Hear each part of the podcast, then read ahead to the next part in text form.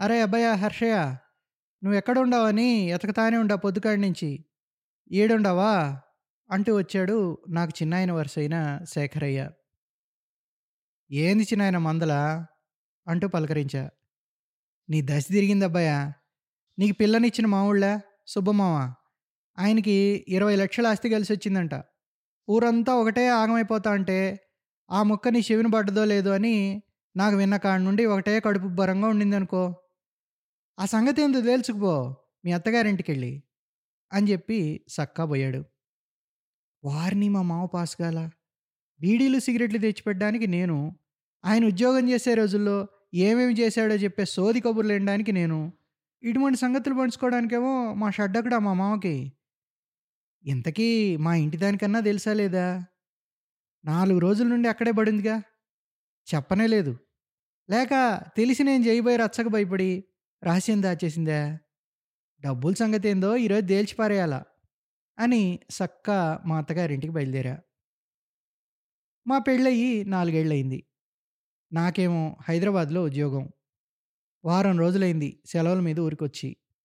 నేను వెళ్ళేసరికి మా మామ మా మామకు పిల్లనిచ్చిన ఆయన మామ చాలా కుశాలుగా కబుర్లు చెప్పుకుంటూ ఉండారు. వరండాలో కూర్చుని. ఇదేదో ఎనిమిదో ఇంతలా ఉందే. పిల్లి ఎలుకల్లాగా పోట్లాడుకునే ఈ మావాళ్ళుళ్ళు ఎంత ఒద్దిగా ఉండడం ఏంది? అయితే మా శేఖర్ చిన్నాయని చెప్పింది నిజమేనేమో. అందుకే మా మామ మీద వాళ్ళ మామకి ఎంత ప్రేమ కలిగింది అనిపించింది నాకు. మా మామ చాలా కళ మీద ఉండాడు. మే ఇందిరా హర్షయ్య వచ్చాడు. రెండు టీలు పట్టుకురా అని కేకేశాడు. ఆ కేకలో నాకు అంతకు మునుపు లేని ధీమా కనబడింది. అంతకుముందు ఒక టీ కోసం పదిసార్లు మా అత్తని బతిమాలుకునే ఆయన ఈసారి ఇలా కేకేయటం తొమ్మిదో వింతే. రోజుకు వంద బీడీలు తాగడం అస్తమానం టీ కావాలని మమ్మల్ని సంపక తినడం అని విసుక్కునే మా అత్త వెంటనే జీ హుజూర్ అన్నట్టు రెండు టీలు ప్లేట్ల నిండా బిస్కెట్లతో రావటం అది చూసి నా తల తిరగడం వెంట వెంటనే జరిగిపోయాయి. నాకై నేను ఈ కొత్త ఆస్తి వచ్చి పడ్డం గురించి ఎవరిని అడగలేను. అందుకే నా భార్య కోసం చూపులతోనే ఎతకడం మొదలుపెట్టా. అది గమనించి అమ్మి దొడ్లో పూలు కొట్టుకుంటుంది పో అని వాళ్ళ మామతో కబుర్లలో పడ్డాడు మా మామ. నా పేరు చెప్పి తెప్పించుకున్న టీ జురుకుంటూ ఏంది మే సంగతి? ఊరు ఊరంతా గుప్పమంటుండేదే. మీ నాయనకి ఏదో లిబ్బి దొరికిందని. నిజమేనా? అని అడిగా గుప్పెడు మల్లెపూలు దొరకగానే పండగ చేసుకునే నా పెళ్ళం దొడ్లో కనబడగానే అబ్బో!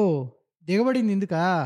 నేను ఇంకా ఏదో నా మీద ప్రేమ గారిపోయి వచ్చాడు అనుకున్నాలే అని ఎత్తి ఒక్క పొడుగు పొడిచింది నా పెళ్ళం. అట్టా ఇట్టా చూసి వాటాలేమన్నా తేల్చారా ఇంతకీ? అని మనసులోది కక్కేసా ఆత్రంగా. మనం దేన్ని ఎక్కువసేపు నాంచం కదా? అని అనుకుంటూ ఏంది? వాటా కావాలా నీకో? పెళ్ళప్పుడు డబ్బంతా వసూలు చేసుకుని ఇచ్చిన పొలాలు ఆయన కాడికి అమ్ముకొని పోతిరి మీ అబ్బా కొడుకులు. ఇప్పుడేం వాటా కావాలి నీకు? అని దండయాత్ర చేసింది.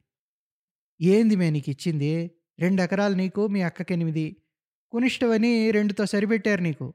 నీకేమో ఏమీ పట్టదు చేతిలో కుడుం పెట్టగానే పండగ అనుకుంటావు. సరే మా అక్కోళ్ళకి పొలాల విలువ తెలుసు కాబట్టి డబ్బులు వద్దని పొలాలు తీసుకున్నారు. మీ నాయన కొడుకులు? డబ్బో డబ్బో అని డబ్బులు ఎక్కువ పొలాలు తక్కువ తీసుకుని ఇప్పుడేమో ఈ ఏడుపులు ఏడుస్తున్నారు. ఇక్కడ ఎవరో మీకు అన్యాయం చేసినట్టు. ఇదిగో విను మా వాళ్ళు పెళ్ళప్పుడు పెట్టాల్సిన పెట్టుపోతలన్నీ పెట్టేశారు. ఇప్పుడు కానీ వాటా గీటా అన్నామంటే మర్యాద దక్కదు. రేపే మన ప్రయాణం మన ఊరికి అని డిసైడ్ చేసేసింది. ఇంత తెలివిలేని దాన్ని గట్టబెట్టేమైందిరా దేవుడా? అనుకుంటూ స్నానానికి బయలుదేరా. స్నానం చేసేటప్పుడంతా ఒకటే ఆలోచన. ఈ విషయం ఎలా గదపాలి? ఎవరిని గదపాలి? అని ఉడుకుడుగ్గా నాలుగు చెంబులు పోసుకునేసరికి మనస్సు శరీరం కాస్త స్వాధీనంలోకి వచ్చాయి ఆ పాటికే అందరూ వరండాలకు చేరారు. బహుశా నాకు ఎలా చెప్పాలో అని తర్జన భర్జన ముందే పడ్డట్టున్నారేమో మా అత్తగారు సూటిగా సుత్తి లేకుండా అసలు విషయంలోకి వచ్చేశారు మీ మామకి ఇరవై లక్షలు వస్తాయి మీ మామగారు వాలంటరీ రిటైర్మెంట్ తీసుకొని ఆయన లోకంలో ఆయన బతుకుతూ ఇంటిని గురించి పట్టించుకోకుండా ఉంటే మా పెద్దల్లుడు అంటే మీ షడ్డకుడో బిడ్లా ఈ ఇంటిని ఆదుకున్నాడు. కాబట్టి మీ మామకొచ్చే ఆస్తిలో ఎక్కువ భాగం ఆయనకి చెందాలి. ఈ విధంగా అయినా ఆయన అప్పు తీర్చినట్టు. నాకు తెలుసు. నేను ఆమె కంటిలో నలిసని కానీ పెద్దల్లుడి ముందర నా విలువ ఇంత తక్కువ అని నా భార్య వైపు చూశా. వాళ్ళమ్మ చెప్పింది నూరుపాళ్ళు నిజమనే తన్మయత్వం కనిపించింది ఆమెలో. ఈ లోపల మా అత్తగారినాయన మొదలుపెట్టాడు. సుబ్బయ్య చాలా తెలివిగలోడు. నాకు తెలుసు ఎప్పటికైనా పైకొస్తాడు అని. ఈ మామల్లుళ్ళ మధ్య పచ్చగడ్డి వేస్తే భగ్గుమనేది. కానీ ఈ ఆస్తి కలిసొస్తుందని తెలిసినప్పటి నుంచి ఆయనకి అల్లుడు మరీ ముద్దయిపోయాడు. 60 ఏళ్ళ ఇంకా పైకొస్తాట ఏం మిగిలిందో రావడానికి అని కసిగా అనుకున్నా. ఇంకా మావేమంటాడోనని ఆయన వైపు చూశా. ఆయన దొరక్క దొరక్క దొరికిన సెలబ్రిటీ స్టేటస్‌ని ఇంకా ఆస్వాదిస్తున్నాడు. ఆస్వాదిస్తూనే ఉండిపోవాలనే కోరిక ఆయన మొహంలో చాలా బాగా కనబడుతోంది. పాపం ఆయన అప్పట్లోనే పోస్ట్ గ్రాడ్యుయేషను బెనారస్ యూనివర్సిటీలో చదివాడు. మంచి కుటుంబంలో పుట్టాడు. మంచి ఉద్యోగం చేస్తూ వాళ్ళ బాస్‌తో పడక ఆవేశంతో రాజీనామా లెటరు మొహం మీద కొట్టి, గత 20 ఏళ్ళుగా ఆ పని ఎందుకు చేశానా అని రిగ్రెట్ అవుతూ బతికేస్తున్నాడు. ఇప్పుడు ఆయన వంతొచ్చింది. ఆయన వంతొచ్చినప్పుడు యూనివర్సిటీలో నేర్చిన క్లాసికల్ ఇంగ్లీష్ బయటికొస్తుంది. అవతలోడికి అర్థమవుతుందా లేదా అని ఆయనకు పట్టదు. గొంతు సవరించుకొని see my dear members I have done my PG in one of the best universities. I worked under great scholars. I have been in the best places. I have dined in the best restaurants. I have married the best women and have best children. I seem to have worst son in law. My properties will go to one amongst you who will give me the best possible care. Get me one coke please అని order బారేసి తన రూమ్‌లోకి వెళ్ళిపోయాడు. నాకు చాలా time పట్టింది మా మామ ఏం చెప్పాడో అర్థం చేసుకోవడానికి. ఆ రోజు నుండి మొదలయ్యాయి నా తిప్పలు. మా మామకి గాడి చాకిరీ. హైదరాబాద్ వచ్చేసాక ఓ రోజు ఆఫీస్‌కెళ్ళే హడావుడిలో ఉండగా మామగారి నుండి ఫోను. హైదరాబాద్ వస్తున్నా సెకండ్ ఏసీలో టికెట్ రిజర్వ్ చేయి పికప్ చేసుకో అనే హుకుం. చచ్చానురా దేవుడా! ఈయన ఎన్ని రోజులుంటాడో అనుకోని రిటర్న్ ఎప్పుడు చేయించమంటారు? అని అడిగితే let me decide when I arrive అని సమాధానం. ఆయన హైదరాబాద్ వచ్చాక నా పడక హాల్లోకి షిఫ్టు. ఎందుకంటే మామగారికి కొత్తగా హైదరాబాద్‌లో ఏసీ లేనిదే నిద్రపట్టని అలవాటు పట్టుకుంది. నేను ఎక్కడున్నా ఆయన ఫోన్ చేయగానే ఆయన కోరికలు తీర్చాలి. ఫోన్‌లో సంభాషణ చాలా క్లుప్తంగా ఉంటుంది. I would like to have fish in the dinner. మళ్ళీ ఈ ఫిష్ కొరమైన ఉండాలి ప్రాన్ అయితే టైగర్ ప్రాన్. ఇవిగాక మామగారి కోరికలు చాంతాడంతా. తాజ్ బంజారాలో ఒక రాత్రి డైన్ చేయాలి. నెల్లూరు జైహింద్ నుండి గులాబ్ జామును, మురళీకృష్ణ నుండి మలై కాజా తెప్పించాలి. ఎక్కడో మలక్పేటలో ఎవడో రాజస్థానీ రోటీవాలాట. వాడు చేసే పుల్కాలు. ఊళ్ళో బీడీలు మాత్రమే తాగే మా మామ నా చేత నా ప్రాజెక్ట్ మేటు అమెరికా నుండి వస్తుంటే తెప్పించుకున్న పనామా సిగార్లు మాత్రమే గాలుస్తున్నాడు అవి అయిపోతే నన్ను గాలుస్తున్నాడు నేనింకా గాలకుండా ఏమన్నా మిగిలుంటే మామ్ అండ్ డాడ్ స్టోర్ నుంచి లోకల్ మేడ్ స్ట్రాబెర్రీ ఫ్లేవర్ సిగార్లు కొనుక్కొచ్చి మా మామని తృప్తిపరుస్తున్నా. మామ నెలకోసారి హైదరాబాద్ ప్రయాణం పెట్టుకోవడం, పైన కోరికలన్నీ ఒకసారి రివైజ్ చేసుకుని మార్పులు చేర్పులు ఏమన్నా ఉంటే చేసుకోవటం, వాటిల్ని తీర్చుకొని ఊరెళ్ళటం ఒక ఏడాది పాటు జరిగింది. ఎప్పుడు మావా నీ ఆస్తొచ్చేది అది నాకు ఇచ్చేది నువ్వు అన్నట్టుగానే నీకు నేను బెస్ట్ కేర్ ఇస్తున్నా కదా అని ఎన్నో మార్లు మొరపెట్టుకుంటుంటే అన్నిటికీ ఒకటే సమాధానం. ఇవాళ లేక రేపు అంతే అని. మామ ఎంత ఇస్తాడో కానీ మామ బెస్ట్ కేర్‌కి నా క్రెడిట్ కార్డ్స్ మీద తీసుకున్న అప్పు పెరిగిపోయి, దాన్ని కట్టడానికి ఇంకో కార్డు, ఆ కార్డుకి కట్టడానికి ఇంకో కార్డు. నేను రాసిన ప్రోగ్రామ్‌లాగా లూప్‌లోంచి బయటికి రావడం లేదు.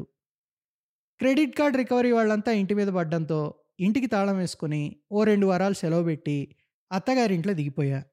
వెళ్ళేసరికి ఇంట్లో వాళ్ళ ముఖాల్లో కళాకాంతి లేదు. ఏమైందంటే ఎవరు ఏం చెప్పరు. అంతా నిశ్శబ్దం. మామగారు నన్ను చూడగానే ఇందిరా రెండు కప్పులు టీ అని కాన్ఫిడెంట్‌గా అరవడం లేదు. నేను పంపిన సిగార్లు పక్కన పడేసి బీడీల్లోకి దిగిపోయుండాడు. మామ వాళ్ళ మామగారు, "మా సుబ్బయ్య చాలా తెలివిగల్లోడు. ఎప్పటికైనా పైకొస్తాడు" అనడం లేదు పొరపాటున కూడా నాకు తిక్క పుట్టిపోతోంది. "మామ ఏమైందో చెప్పు అని గట్టిగా చేయబట్టుకున్న మూడో రోజు. మామ నిశ్శబ్దంగా గదిలోకి వెళ్ళి ఓ మూడు పోస్టల్ కవర్లు తెచ్చి నా చేతిలో పెట్టాడు.